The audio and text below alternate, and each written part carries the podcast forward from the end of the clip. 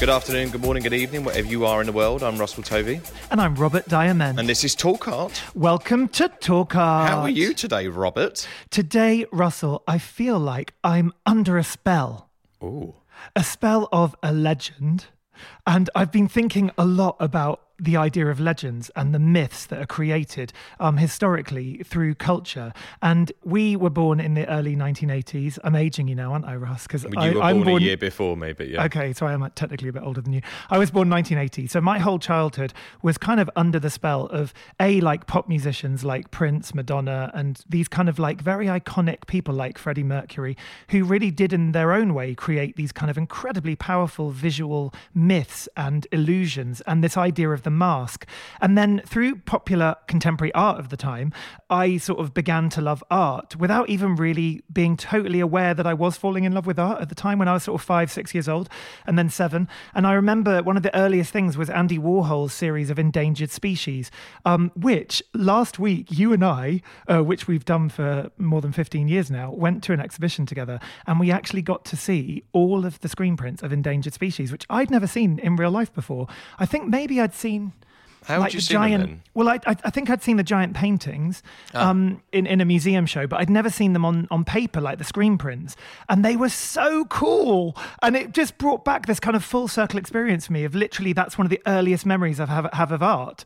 And now we are here today to talk about Andy Warhol, and they're currently on view in London at the Halcyon Gallery um, in an amazing new epic exhibition which has taken years to put together. And the quality of this exhibition is second to none. I mean, we'll talk about that because these works on paper are in pristine condition as well. So if you want to see great examples of Andy Warhol's work, you must get to um, New Bond Street. There are two galleries. One is at 148 and one is at 29. And it's running until the 24th of March, 2024. So you have ages to go and see it. And the best thing is, it's free. You can just walk in and see it. And there's a real variety of work. And you and I had a ball there. I think we stayed more than like an hour and a half or something. We were just like non-stop talking to the people who worked there. Yeah. And guess Well, what? we're Today- fanboys, Rob. We, are were, fanboys. We were, we were in our element. Um, and today we're getting to meet the founder of Halcyon and also the curator, who we also did actually hear guiding a collector around the gallery when we were in there. And her level of passion and enthusiasm and knowledge was infectious.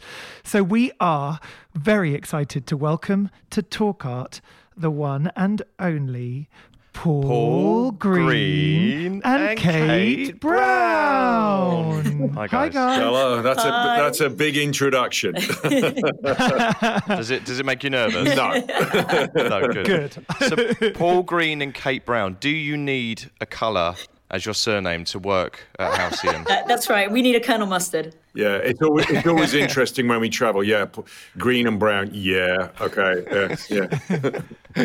So the Halcyon Gallery, why is it called the Halcyon Gallery and how long has it been on New Bond Street? Because I know that you established, you- you founded it in 1982. Yeah. Wow. That's yeah. That's a um, yeah. I don't often often get that asked that question. So uh, I'll try and give you the short answer. Uh, when I actually fell into the art business, I was um, selling Annigoni prints, believe it or not, who did the famous portrait of the blue portrait of the Queen that you see in all the Bond movies and everything else.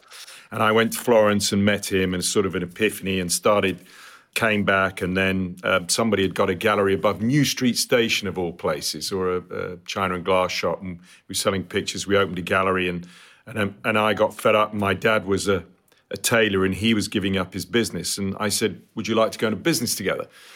So, believe it or not, we were going to open in the Kingfisher Centre in Redditch, of all places. And my father was something of a scholar, and he knew that it was uh, Kingfisher, it was Greek for halcyon and the legend of halcyon days, etc.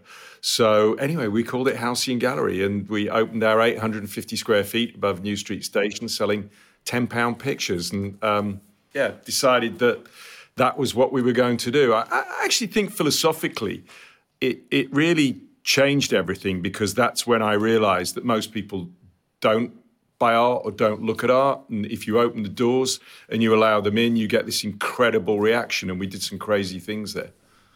But you knew you wanted to be an art dealer from a really young age. Um, well, I, I, I, it was, it, it was going to Florence and, and really meeting these artists and seeing what they did, and and and using Conte crayon or, or doing frescoes on walls that I knew nothing about. Um, uh, yeah, it was something of an epiphany, really, and that's changed my whole life. When did you move the gallery from Birmingham New Street down to New Bond Street? Uh, well, we actually got a gallery in Selfridges, believe it or not. And um, then about 25 years ago, um, we had our first gallery on Bruton Street, small gallery. And then we moved to a larger gallery and then moved around the corner. And then it, we, we also opened in parallel, we opened a gallery in Harrods as well, which again is unusual. That's amazing. So, so the show that we saw was Andy Warhol, and it's titled Beyond the Brand. And for you, Warhol has been a constant for many, many years. In fact, you actually met the artist yourself. What was it about Warhol, pop art, and art all coming together for you, knowing that this was going to be something that you would make the central to your life? Well, you know, as a young man and you don't really have any money and you go to New York and you stay in these really bizarre places, you know, on, on uh, you may remember the hotel actually in the Borat movie, uh, uh, the, the Wellington Hotel, when he goes in the lift and he thinks that's the room. So we used to stay in sort of places like that or, or in some hotel between Second and Third Avenue above a sex cake shop, you know, because we didn't have any money. But the, the Colosseum was there then, and Art Expo uh, used to be held in the Colosseum. So this Romanesque ground building on the Upper West Side, which is now the Mandarin Hotel, they knocked it all down. And um, Feldman had produced uh, Cowboys and Indians, the last series that Warhol did. So I called home and said, "Have we got any money?" I said, "Well, not really, but." If you believe in it. Anyway, I was offered two series of Cowboys and Indians, I think then for under $3,000.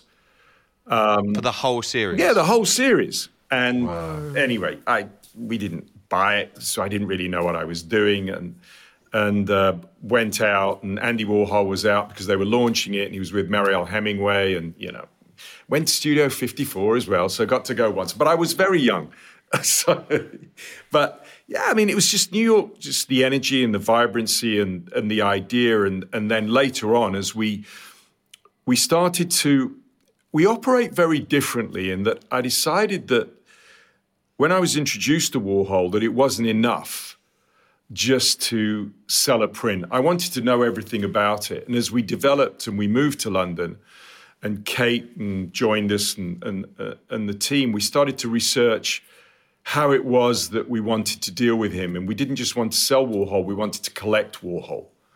And we wanted to show Warhol in the way that he had produced them and how he changed the world, and that to exhibit the work in series, whether it be twos or fours, not always possible, or tens. So we set about collecting uh, every set that we could because I think he produced 15, Kate? In? Uh, 15 portfolios of 10, yes. Yeah. But uh, throughout his career, I mean, I think there's 43, 45 uh, sets portfolios. That's the threes, the fours, the sixes. So we have, I, I think we almost have acquired every single set. But every, have, over the years, we've, 40, we've yeah, every portfolio. 40 of the portfolios. So this whole exhibition isn't everything that we have. Yeah. But we love this idea of people walking through the door and interacting with us as well. And I think, you know, our doors are open. You don't buzz to come in to see us. We're very democratic in that respect. We love we love people coming in. But I mean, that's the ethos of Talk Art. Art's for everyone, isn't it? And I feel like so many people are drawn to Warhol. They might not even realise that they've seen Warhol because Warhol really celebrated branding. You know, Campbell's uh, soup cans and um, lot like like you've got like Chanel in here and Apple and Coca Cola, all all these brands that he got behind. People might not even realise that they've encountered a Warhol, or they or or the opposite is that you actually have seen a Warhol and suddenly in real life you're encountering these objects and you see them with a different eye. Uh, oh, totally. I think that was a genius. And I think, you know, you talk about the title is called Beyond the Brand. And it was, you know, very much the aim because we had this incredible collection of art, like such depth, such variety. And although most of it is just this arc of 20 years, really, when you look at the, the Marilyn portfolio of 10, uh, which was created in 1967, and then the final portfolio of 10, the Cowboys and Indians in 86, you know, it's really a, a small period of working. It wasn't Andy's only period of working. We know he was a hugely successful illustrator in the 50s and obviously some of the most seminal works of the 60s, um, early 60s. But really, in this exhibition, which is exploring primarily the works on paper, the graphic works, those two part portfolios have this incredible arc of iconography where, as you say, Russell, it's like you think you you you know you know Andy, you've seen it, but I mean, I think like for example the the Marilyn Monroe image. I mean, most people will when they think of Marilyn Monroe, will think of Warhol's image of Marilyn Monroe more than anything. You know, he, he managed to take objects, people, images, brands in particular, and ensure, one by choice, he was phenomenal at understanding, being on pulse with what was happening in, in that period in America with the consumer in America. Um, and then understanding these were legacy images. You know, the, the ads portfolio, which he created in 1985, which is the sort of epicenter of the exhibition because we have this phenomenal collection of the, the 10 paintings, so the 10 unique canvases, which was a real coup. I mean, this is sort of museum worthy uh, worthy works that we acquired. So it kind of felt super exciting and fitting to like hang the whole exhibition on these 10 unbelievable images. Um, but what's so interesting is whilst they were created in 1985, each of the icons in them, well, certainly nine of the 10 icons, are all referencing a material from the 40s and 50s. So even then, in his present day, in the very, you know, he was the height of his sort of popularity influence, he's utilizing images and his understanding of context was about legacy. Um, I mean, even the format, the very format, you know, you, you see them there, these very square, you know, proportionate. Instagram exactly. ready. Yeah, yeah exactly, exactly. it, it, it, I often say to people, you know, think about it, and we were talking about going back to the future and, um, you know, no mobile phones. Uh, virtually no computers. You know, database was just beginning to come in, and the fact is that that that he I think he understood our world and keeps reinventing himself almost every year. And you, know, you see the you see the uh, Warhol Barbie, you see the Converse trainers, you see that every year. You talked about endangered species. I think I think um, actually when you go into I believe the San Francisco Science Museum, you know they're there. It's the fact that these animals are looking at you. It's our responsibility you know how how we touch the environment. But Warhol Warhol understood it, and it's like every year something happens with Warhol that whereby he becomes more relevant. You know, it's really interesting because I was thinking a lot about psychology when I was in your show, because I think that is one of the things that he's so good at is sort of deconstructing what makes us human, what makes us yearn, what makes us lust, what makes us love, what makes us want to escape and and dream and and kind of not actually live in the everyday. Because a lot of these images, uh, particularly of the kind of Hollywood stars or even the Queen, they're constructed. You know, the Queen has her crown, she has all the jewels. There's this real strength of um, conviction, even in the way that she looks at the camera. And I feel like it's this kind of idea of the mask and all of these kind of ideas of persona, but it's all psychological. And I was was it got me thinking about the young him and like when he was working in fashion magazines and doing all those illustrations. It's almost like that adornment of like high heel shoes or the Chanel perfume. How that can bring out personality in someone. Some or yeah and it kind of unlocks this this this this other thing that isn't even necessarily physical. It's about the soul or the psychology of the soul. Um, yeah I, I, I, particularly felt it with the marilyns but also those those incredible portraits of the queen. And it was even more touching because now she's obviously passed passed away. What? Um, can you speak about can you speak a bit about those well, ones, in particular, I, the queen one interesting enough warhol was deeply spiritual. He came from a polish background um, very catholic and it carried on throughout the whole of his life. He actually went to church. Um, interestingly, there was an exhibition in uh, uh, Brooklyn called Revelations, and the last picture is David LaChapelle and Warhol surrounded by the Bi- by the Bibles, and and I think I believe that was the last photograph. Okay, it was, was the, yeah, it was the last photo of uh, before before he passed. Um, but the the it's interesting when you talk about the Queen because for the Jubilee, they projected the Warhol image onto Buckingham Palace. Oh, wow. Yeah, and and then when she died, as she was lying in state, all the four queens that he produced, the flags, people had to queue and walk past Warhol, you know, an American icon with a British icon. And I think it's it's it's it is incredible how he how he how he does touch our lives in that respect. But it's actually, you know, Warhol famously said, you know, look at the surface of the, my paintings, that's who I am. But it's almost, Richardson said that even when you're looking at a soup can, it's like the soup can is looking at you, it becomes a portrait, like the Mona Lisa. You know, everything engages with you head on and asks you to comment. And I think it's, I think that that is, is very powerful. And as we said, how he keeps reinventing himself, as he did with the Queen, and how this country used that image of, of the Queen more than anything else that we that that we saw. And uh, okay, what are you? Yeah, definitely. I think it's interesting what you say about the idea of, of the mask and, and this sort of persona, this aura. I mean, he did manage to create an aura around the, the, the portraits, certainly, that he created, whether they're of the animals or whether they're of individuals. And, you know, he's often sort of, you know, the celebrity artist. He obviously, you know, conducted his life in a very, you know, excitable manner. It was the parties, it was the, the you know, he was obsessed by celebrity. You know, uh, Judy Garland, you know, famously, you know, befriended her uh, daughter, spent many nights at Studio 54 and, and held court. But I think there was um, a huge vulnerability in him as a as a person. And uh, I think, as you say, Robert, this I think growing not growing up, but having that really established period, you know, ten years where he's working in this, you know, high fashion, high sort of retail and beauty, the adornment, you know, and and I don't think it was just about the objects. I think it was about the aura and the mis, the mis, mystique around it. And so I and I think that was very American. I think almost you, you could Warhol could only have been in a, you know an American artist at that time because it was such a product of what was happening.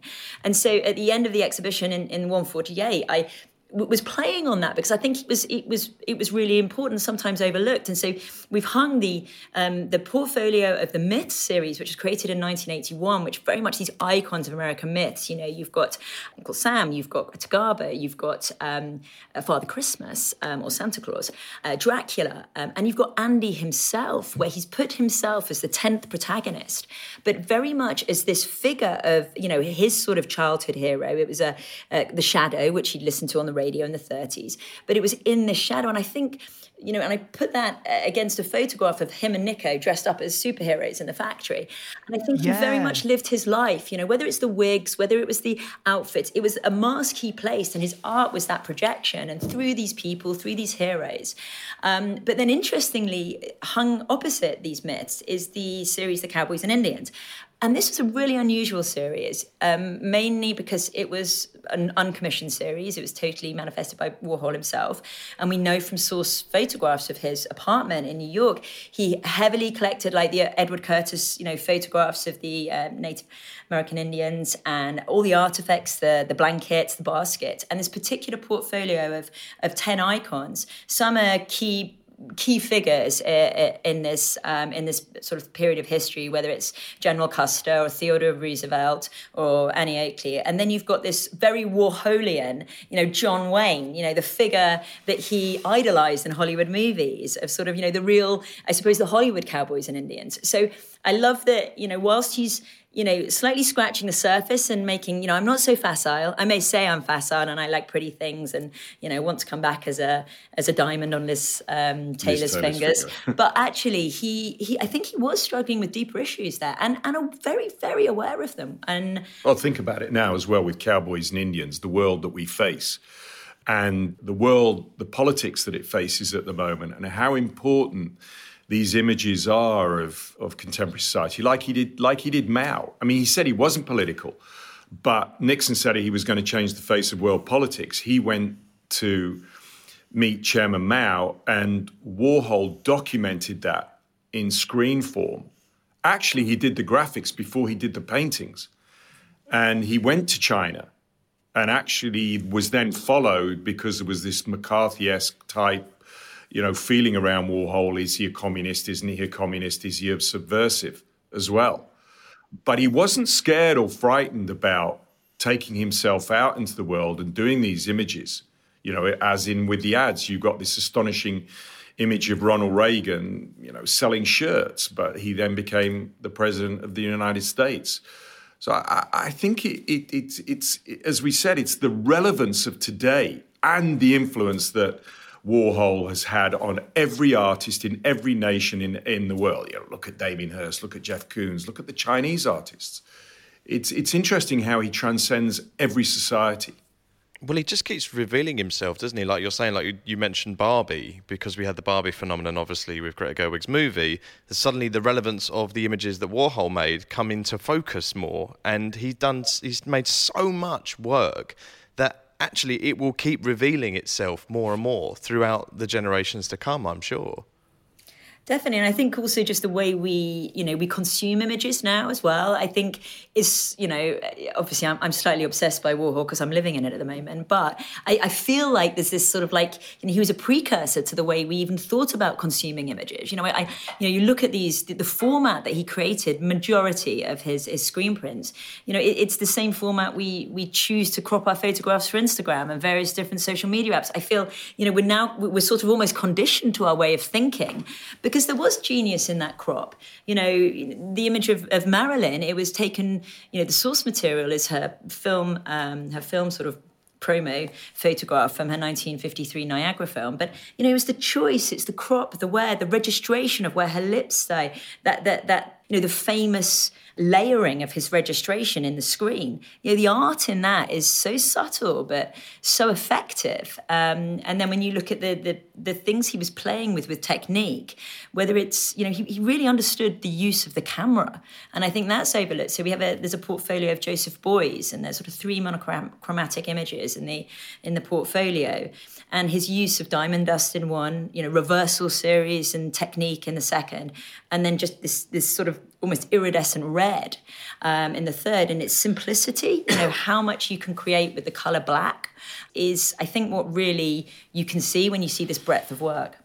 You know, I, I also the thing I was really struck by in your show was the, the, the kind of space he leaves for us to insert our own ideas, feelings, and projections, and that's so crucial. And I think in that crop even of Marilyn's image, you know, he kind of it's it's got a clarity to it, which means he doesn't tell you everything that you need to know. He doesn't give you too much information. He gives you just enough that you're able to then create whatever it is your imagination is telling you. And I think that's somehow the key. And I do actually really agree with what you were saying earlier about the religion thing, because th- there's this belief in religion where you have to believe something you, that isn't material that you can't actually necessarily prove. You know, even though it's written in scripture, it's written in all those things. There's a level of belief you have to have, and I feel like that's what the magic of Warhol is. It's the gap between this kind of space that's created.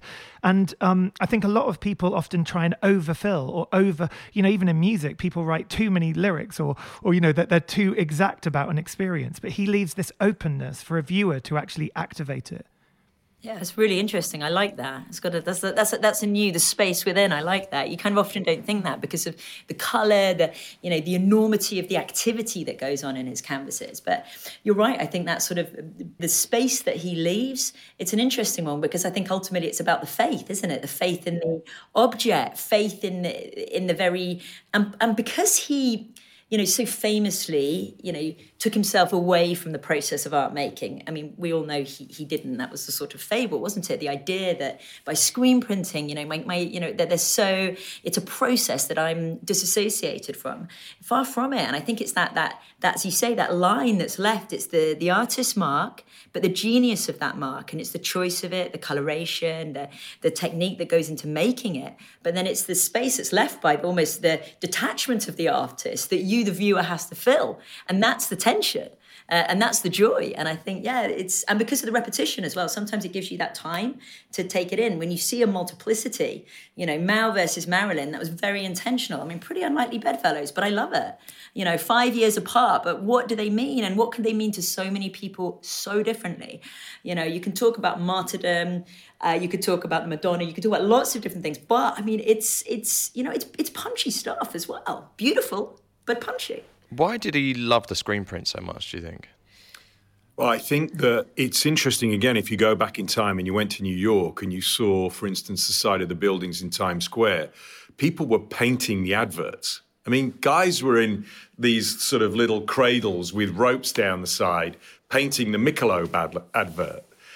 And the screen printing was a method, whether it was plastic bags or whether it was labels, the soup can labels, that most of it was actually screen printed on a, on a, on a, on a mass process. But for him, the idea, I think, the physicality, and a lot of people just don't really understand the physical process of screen printing, the fact is that every graphic is an original in its own right, and many of them don't survive.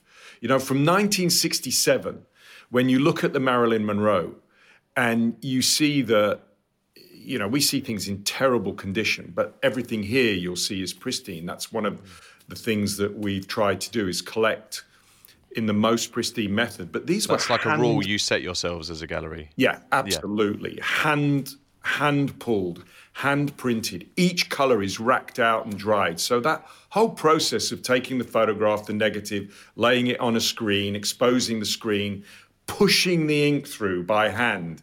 I mean, it's the most fabulous process. And there's not many people in the world that do it. And it's an expensive process as well. And there weren't light fast inks in the early days. So, you know, these things have just disappeared over time. People put them up on the wall with drawing pins, you know. When when when the Marilyn series came out, it was $1,400, you know, for 10. And so, you know, the values have changed enormously because if you own these things, you are a custodian of something the world cares about. Yeah. And God, just and- have a time machine, eh? Yeah, Just gotta- exactly. a time machine and some money in the bank. and Exactly. Go back, I mean, yeah. look, look at look at the Andy Mouse. You know, there's only 30 of those sets in the world, but This of is the Keith Haring. Yeah, yeah, yeah. The Keith Keith Haring yeah. Warhol collaboration, and they are having fun with each other. They are talking about the business of art, and which, of course, over the last 30, 40 years has changed out of sight. So they are having fun with each other. They are, you know, Keith Haring's portraying Warhol as Mickey Mouse, you know, the Andy Mouse, and about- Americana, it's like isn't Exactly, it, dollars. You know, Well, when it comes- you can earn, and and and these guys. I mean, this is you know before Banksy. So the influence that these guys, when Warhol walked into the street artists exhibition in New York, and met uh, Keith Haring and Jean-Michel Basquiat, you know, it was like God walking through the door. But you know, they they, I I think he just, as we said, now the skateboard. You see the skateboards. Interview magazine. You know, he's doing what you guys are doing. You know, he's interviewing all kinds of people.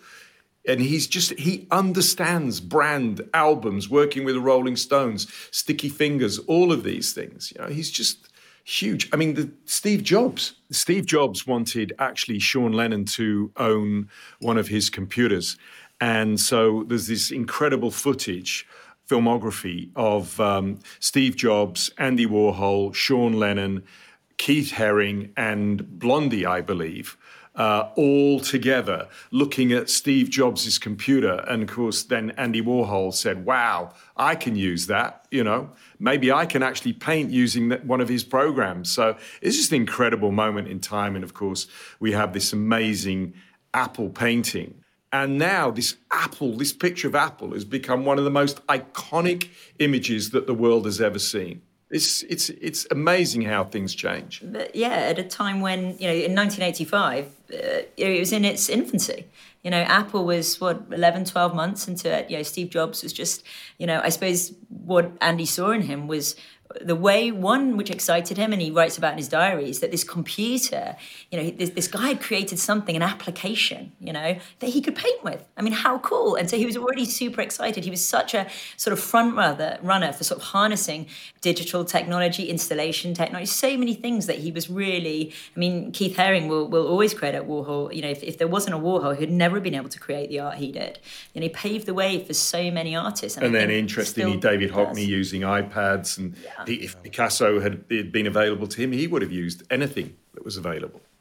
When it comes to the business of art, you're a collector. This is like a lifetime collection, these Warhols especially. For you, then selling them as a dealer, are you conflicted? Is it quite hard? Because you said you've had whole sets and you, you've loved them and they've been perfect and it took forever to track down. They're so rare and then you sell it. I mean, what is there a part of you that mourns this?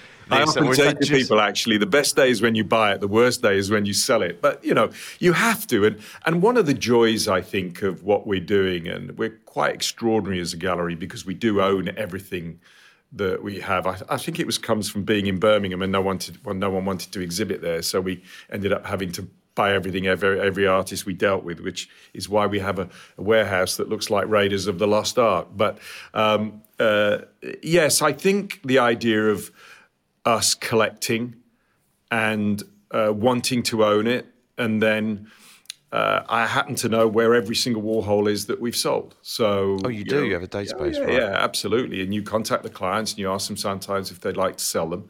Um, most of them don't um, because they do become deeply personal as well. You know, you change people's environment by them having art in their homes, and now we're also working on major projects um, in different countries, helping people build museums and build collections and whether it be Warhol or Dylan or whether it indeed be you know digital art and experiences that, that are, are being put into different different areas. So I think this idea of private and public is um, really something that we've been working on for a long time. But the idea of owning it and collecting it uh, and being deeply involved as well, you know, for us it's not, and why we didn't break the sets, because keeping the sets together, you know, when when Warhol has only produced 30 Andy Mouses, 30, 30 sets of four. Well, probably maybe there's only two sets left in the world. So they become so rare, like the soup cans that we have in pristine condition from 68. So everybody broke them up because that was the easy way of doing business. Uh, and it was just a way of earning money. Whereas for us, there's a responsibility in how we exhibit, and then how we sell, and then how that gets passed down the line. And I think our our clients really understand that and enjoy that. Uh, and of course, when you have the catalogs that are produced, the people that write about it, the additional provenance that it gives, it's very important. Mm. I, mean, I, think also the joy of being a gallerist is that you can also uh, choose in a way who you place them with, so you can like work out what their collection is, and and and then make sure that you're passing it on to someone that's like a custodian or guardian that will also keep it together for the long yeah, term well, and, and appreciate the fact it's in such good quality because they're they're mint, pristine prints. That's what blew my mind when I was in that show. Yeah, well, that, that, that's again something that you know when you travel all over the world and you see what people do to things that's that's yeah. very important to us. You know, every aspect of how you look after, because people have this you know misnomer about a print. Well, it's not a print. Um, uh, as as as artists like Picasso, Hockney, Chagall, Miro, indeed Rembrandt, you know, these are things that are produced with great love, care, and attention, and and uh, th- these are hand produced. Some of them are absolutely original in their own right. You know, the trial proofs, there's only one of them in the world. So they're originals. Yeah. It's it's just as Kate said, the difference with the set of ads is that they're they're screen printed and and and painted over on canvas. And uh, they've never been seen in the world before. They've never been exhibited. So again, this this process of trying to acquire um, and, and, we travel all over the world to look and check. You know, and you're still buying, aren't you? On the oh, daily... absolutely, yes, yeah, wow. all the time, all the time. Trying. I think what I think what's good as well for, for Warhol is that we have works on paper, we have canvases in this exhibition, but for him there was no hierarchy between the materiality. For him, an editioned work is as important as an original work. So as a collector, you may not have the budget for an original work, of course, because they go for millions and millions of dollars, but you may be able to push yourself to get an edition potentially, but you are also getting something that the artist completely believes is as important as a unique work.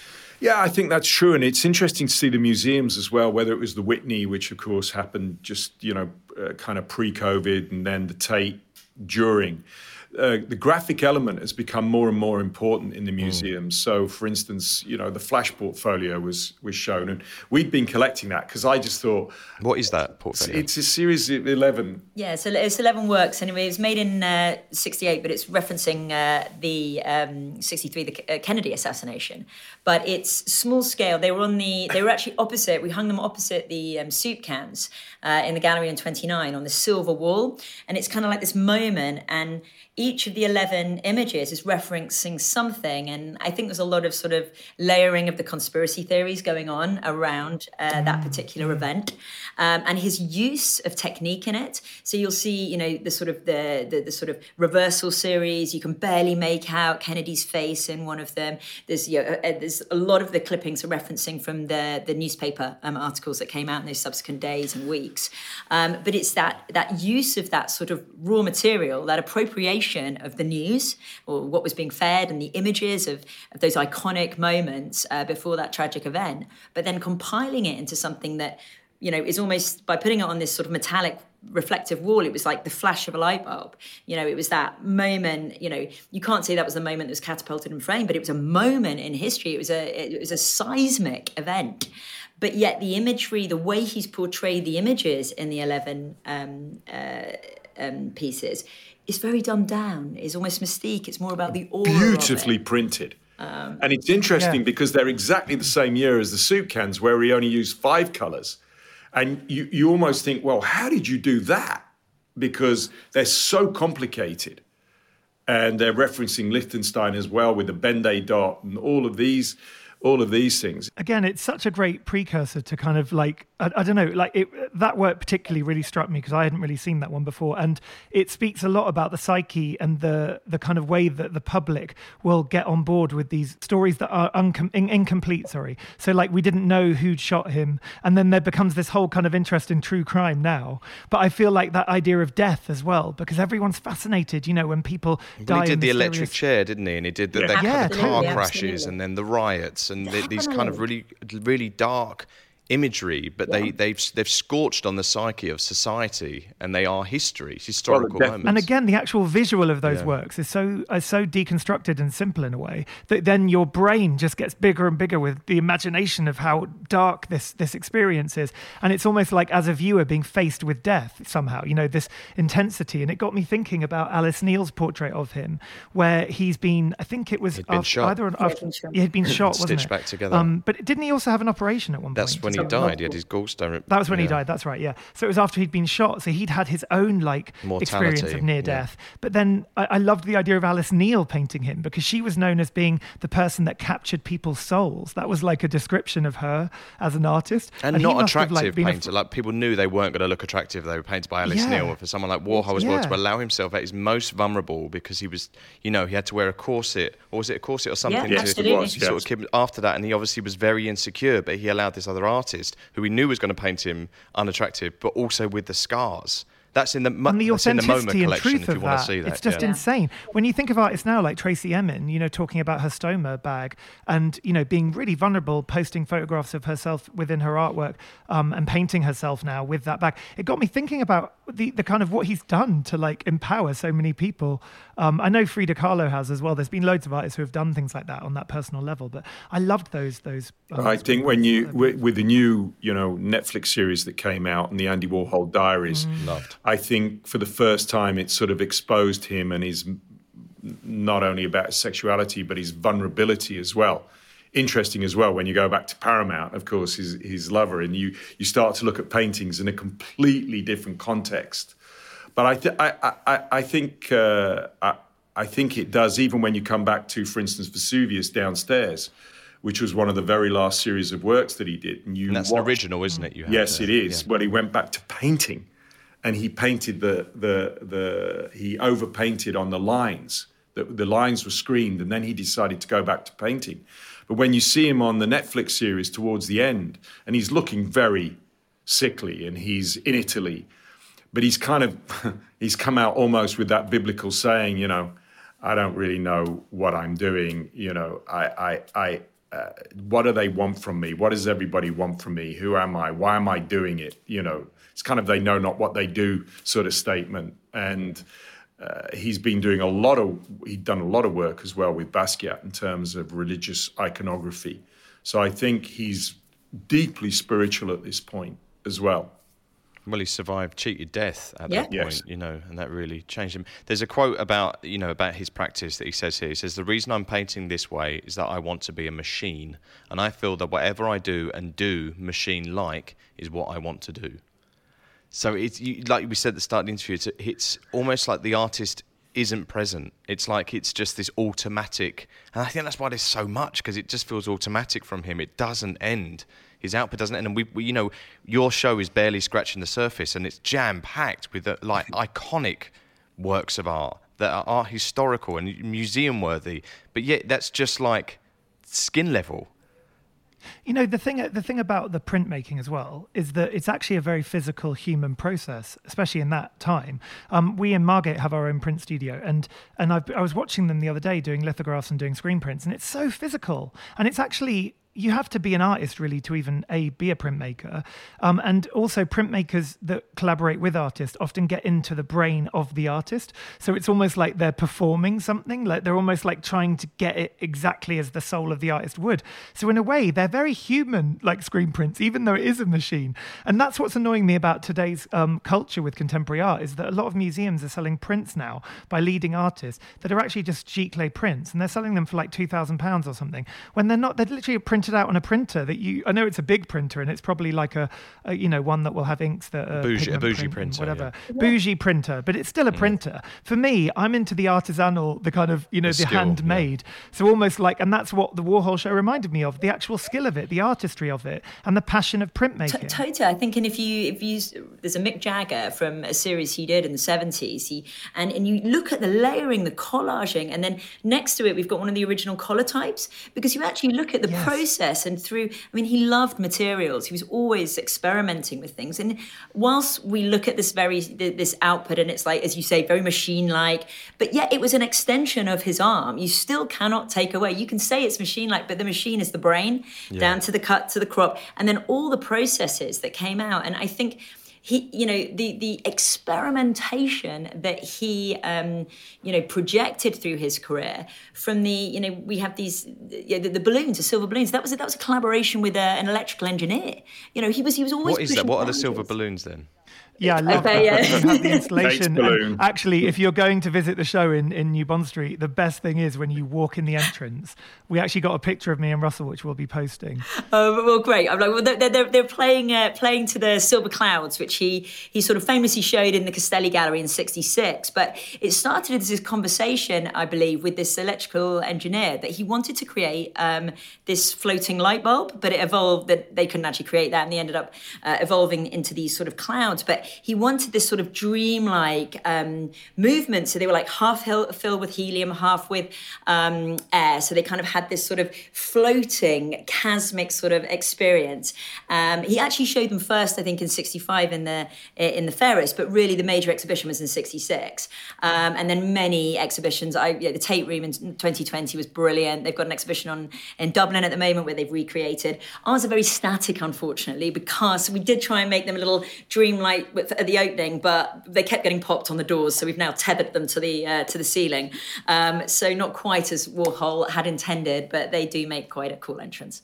We, we love the entrance. and of course, you know the factory. The factory was leaking, so um, it, it, it, it rained. We actually worked with the Andy Warhol Foundation and uh, bought uh, one of the last paintings he did, which was a double Elvis called a Ghost. It was the Ghost Wow. Elvis, which they because he came back uh, and all all the canvases had been soaked. So he said, oh, "I've got to do them again."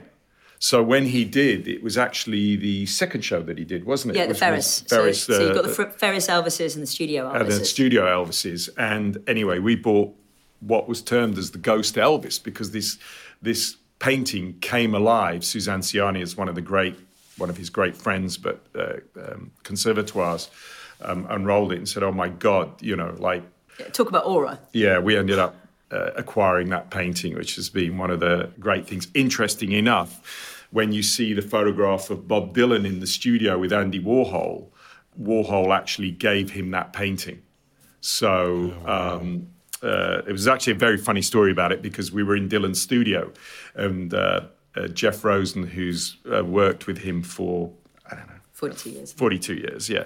But you guys work with Bob Dylan as well, don't you? Yes, yes, we do. The connection, yeah. Oh, we love Bob Dylan. What. So we're in the. We're, if, if you want to hear the story, he was in the studio anyway. Nat Finkelstein. we've got these photographs that Nat Finkelstein had taken of Dylan, and uh, supposedly that um, they didn't get on very well uh, over Edie Sedgwick. Um, and uh, um, anyway, girl, uh, Jeff says, "Oh, they've got they've got a double Elvis." So um, I said to Dylan, well, apparently, I said, he gave you that painting. I said, and we've also got uh, photographs of out of the studio window, and you've got the painting on the top of the car, and we can see your hands holding the painting. He said, yeah, that's right. And uh, I said, the story is that you didn't like it, so you swapped it for a sofa right? He said, Yes, I did.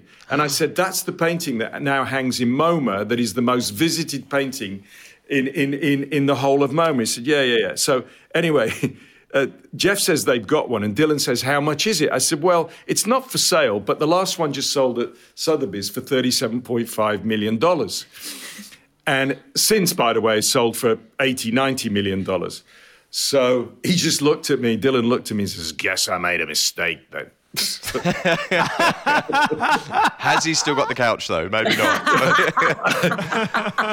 I don't know. I mean, so when you got this Elvis yourself, this, this has obviously moved through your hands now. That's been moved yes, on. it is, but but the cl- the client actually has left it with us. So yes, we do have it. So if you would like to see it one day, we will show I it would love you. to. Yes. What are the well, what yeah, are the amazing. pressures of running not one but two galleries on New Bond Street, prime real estate in Mayfair in London? well, and Harrods.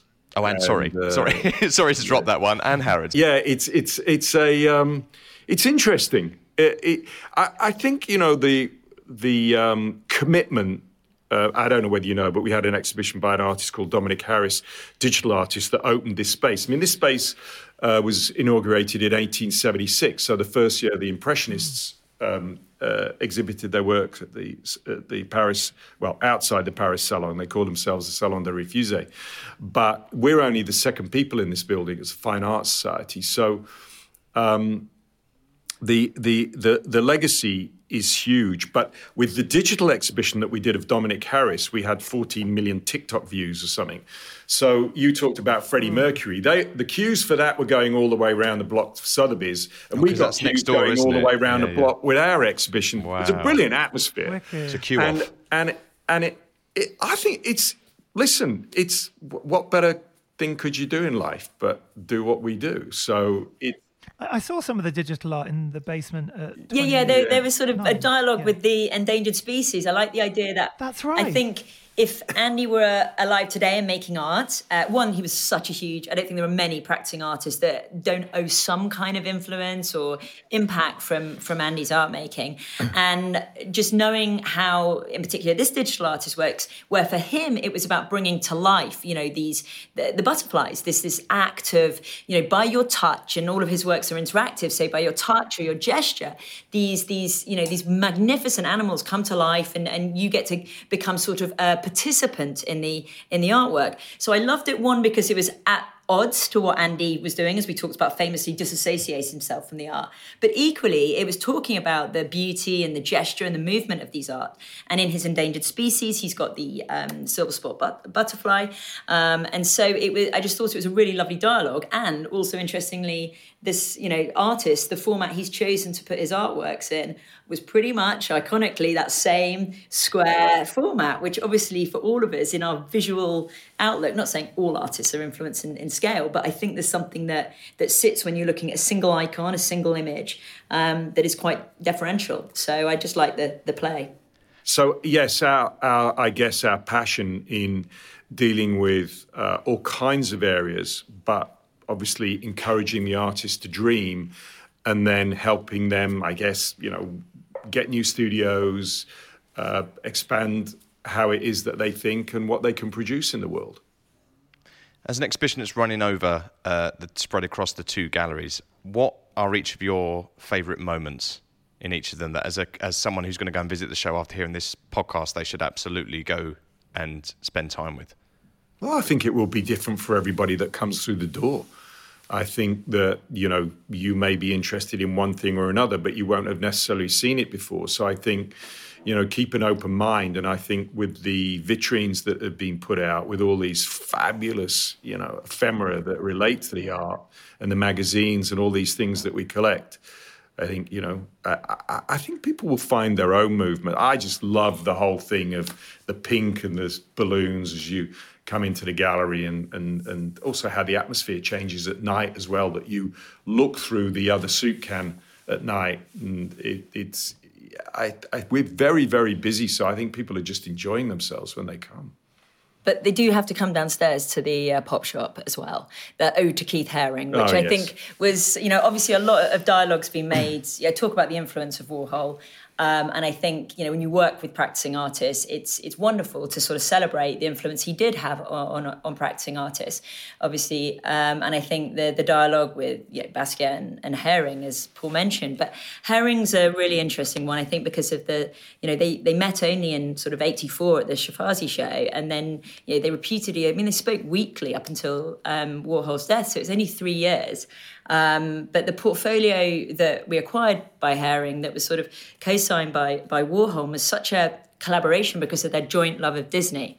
And I love this kind of fairy tale. You know, you think about these guys and there's so many cool icons and everything you think about, but I just love that they kind of were kindred spirits over this American dream. You know, it was just this like really lovely moment that I could have imagined that they would be talking about this kind of the personalization of Mickey Mouse, and you know, uh, Andy always said, "Oh, I wanted to be Minnie because then I could be close to Mickey." You but know, and great, it was this sort of it's a great Insta room as well. well, so- exactly. So then we had real fun because I was like, you kind of obviously, if you you know love art, you you know, I'd have loved to have been at those pop shops in uh, in the eighties in New York or in, in Tokyo in eighty eight. It sounds you know it, it, the images that you know when you're studying art history, these are like seminal moments. You know, he, you know, he literally it was so different to Andy's practice, but I think Andy's liberated so many artists to think that you know just line drawings these monochromatic forms that were kind of these automotive um, drawings but had such gesture and dynamics and could be iconic, whether it's the barking dog or the uh, the waving man. So I, I love that, that that you could create a room and an installation that was evocative of another seminal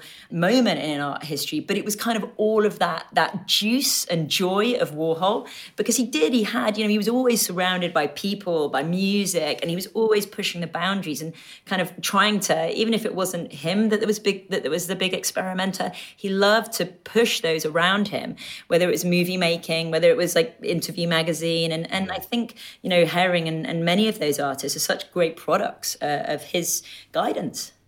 And they both would have loved people going in there and doing Exactly. Social media. can Just Exactly. imagine it, like, Social media. and that whole idea of like 15 minutes Yeah. of fame. Exactly. You know, embarrassingly, we did some selfies in the show, and there's one that Russ took of me where I am with the shopping trolley full of cans. I look ridiculous, but I might embarrass myself publicly and post Please that. don't. Um, and also, I loved the dress. You know, the screen printed Yes. dress um, with with the suit can design, Yeah. That's mine. which you have in the show. That's mine. That's yours. You're not giving that up, Paul. That's not being sold, right? You're not giving that one up. That's, that's very personal. For sale. No. Well, we're going to get to our final questions. This has been so um, fascinating, and everyone listening, Yeah, you have, to, yeah, enlightening, have to go down and see this exhibition. It's really kind of feels once in a lifetime, really. Um, And it's And it's free, free. to get in. so the first question is, guys, to both of you, uh, if you could do an art heist, you could do an imaginary art theft for any work of art in the world for yourselves. What would it be and why? Kate, you first. okay. Anywhere in the world, I'm I'm in a I'm in a I'm in a world of Warhol right now. But for me, um, It could be a Warhol you want to take then, if you well, want a to make it. Warhol, no, no, a Warhol would definitely be one of the early illustrations of the big gold shoes. I mean, I think they were so amazing. really? Yeah, they're like. I just love that they're, that they're everything that isn't Warhol, but everything that is. You know, the glitz and the glamour, but the fine line and the you know the influence from his mother, all of that. And they're they're, they're really rare. I mean, I saw they had some in the Whitney, and then I think Christie's or Sotheby's were selling some in New York at the end of last year. But um, they're definitely something that I think is very important uh, in in Warhol's career that struck me. Um, but I'm a big fan. I love the cats as well. Yes, remember oh, the cat named Sam, amazing. Just their little personalities so and the. Gold Book. I mean, the early illustrations. You know, we can have them all. We're actually going to mount a major show. Of, we, we've collected all of those illustrations as well. Of course you have. Yes, we have all of those. So, um, God. but that's a show in itself. We actually couldn't even put them into this because we are like, there's just way too much excitement in that, and it needs a it needs a, a sort of vehicle in its own. But I'm I'm a big Georgia O'Keeffe fan, so uh, you know uh, those those I think for many people, maybe as a female and a mother as well. But there's something so bombastic about them. You know, there's a there's a the detail of just the natural world, but also you know the, the large scale gesture of them. Uh, I think everything that she painted was pretty sublime. Um, and some of those th- those those shows, and particularly the flowers, those sort of open-ended uh, flowers in bloom, will be something that always you know rests with me. Amazing. And Paul? Well, I'm kind of in Warhol mode, so it was sort of um, really would be the Last Supper. But um, there's a friend of ours that has a painting in his house that is um, the Yves Klein Blue Nude, and it would probably be that.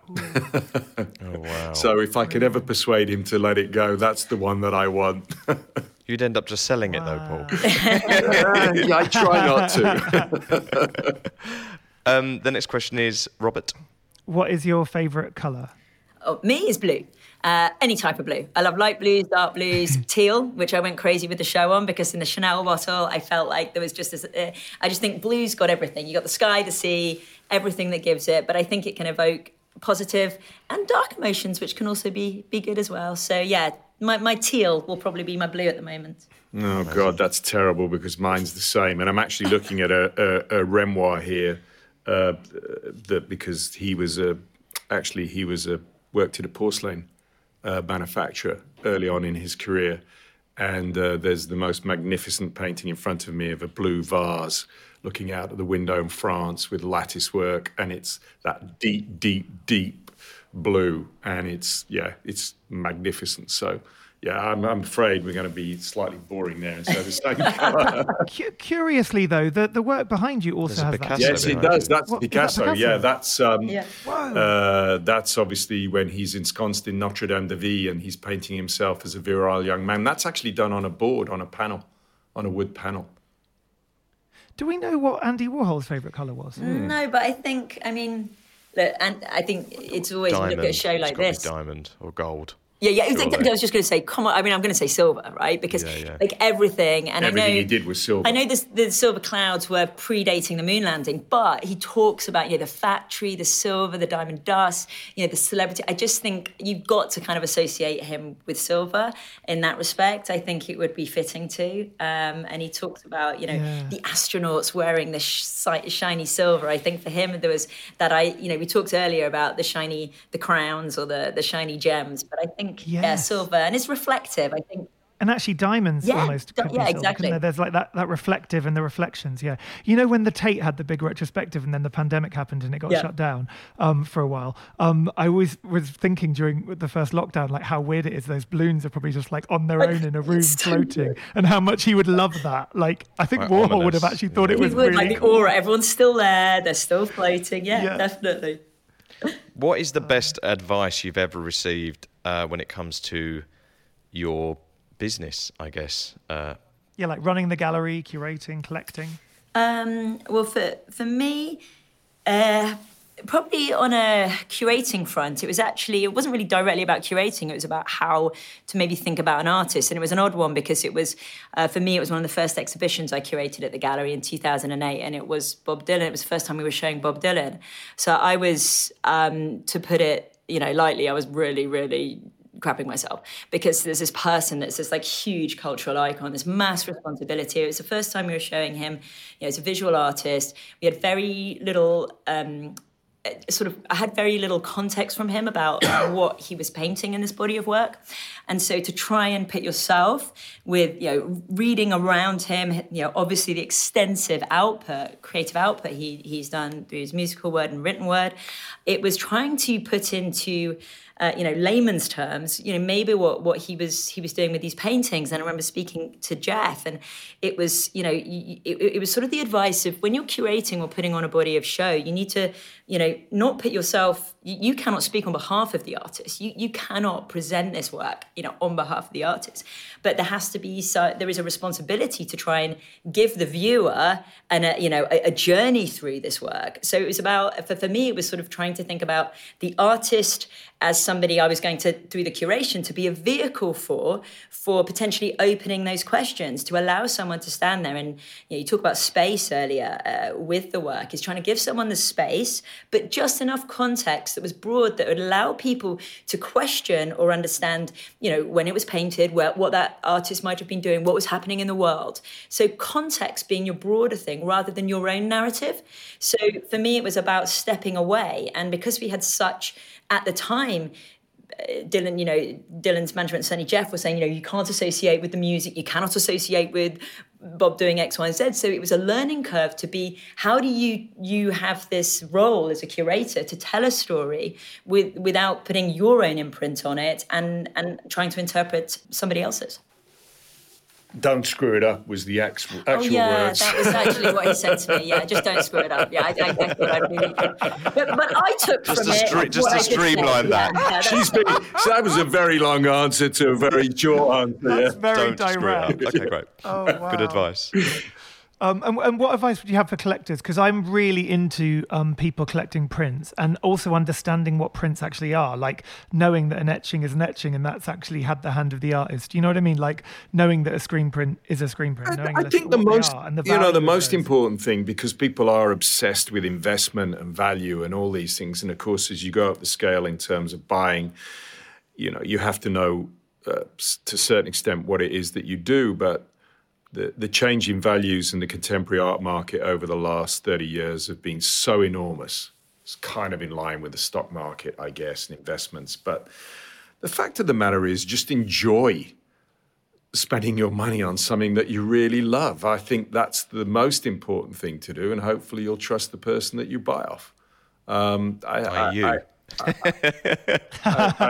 No, but those relationships are really It's important. very with the- the gallery and the collector because it's all about It's ve- trust and respect. And also, if you have a long career, it's an amazing thing to grow. you know, and also we travel all over the world and we go to people's houses and, and, and businesses and you, you know the, it's a very personal business as well. So you have responsibilities things happen in people's lives whereby sometimes you know they need help and and that's that's what you have to do. So it's a responsibility in every aspect i think when you're when you're working with people. But i guess you know my the biggest advice maybe it's not advice it was one of the things that happened to me in my tiny gallery in birmingham when somebody walked in who who who became a great friend and a, a bit of a mentor. Um, but it was don't judge anybody, and I I it's one of the things that I dislike about our business is the buzzing the door thing. I I we're, we're just not like that, and so it's giving people that opportunity to look, and then they will make up their own mind.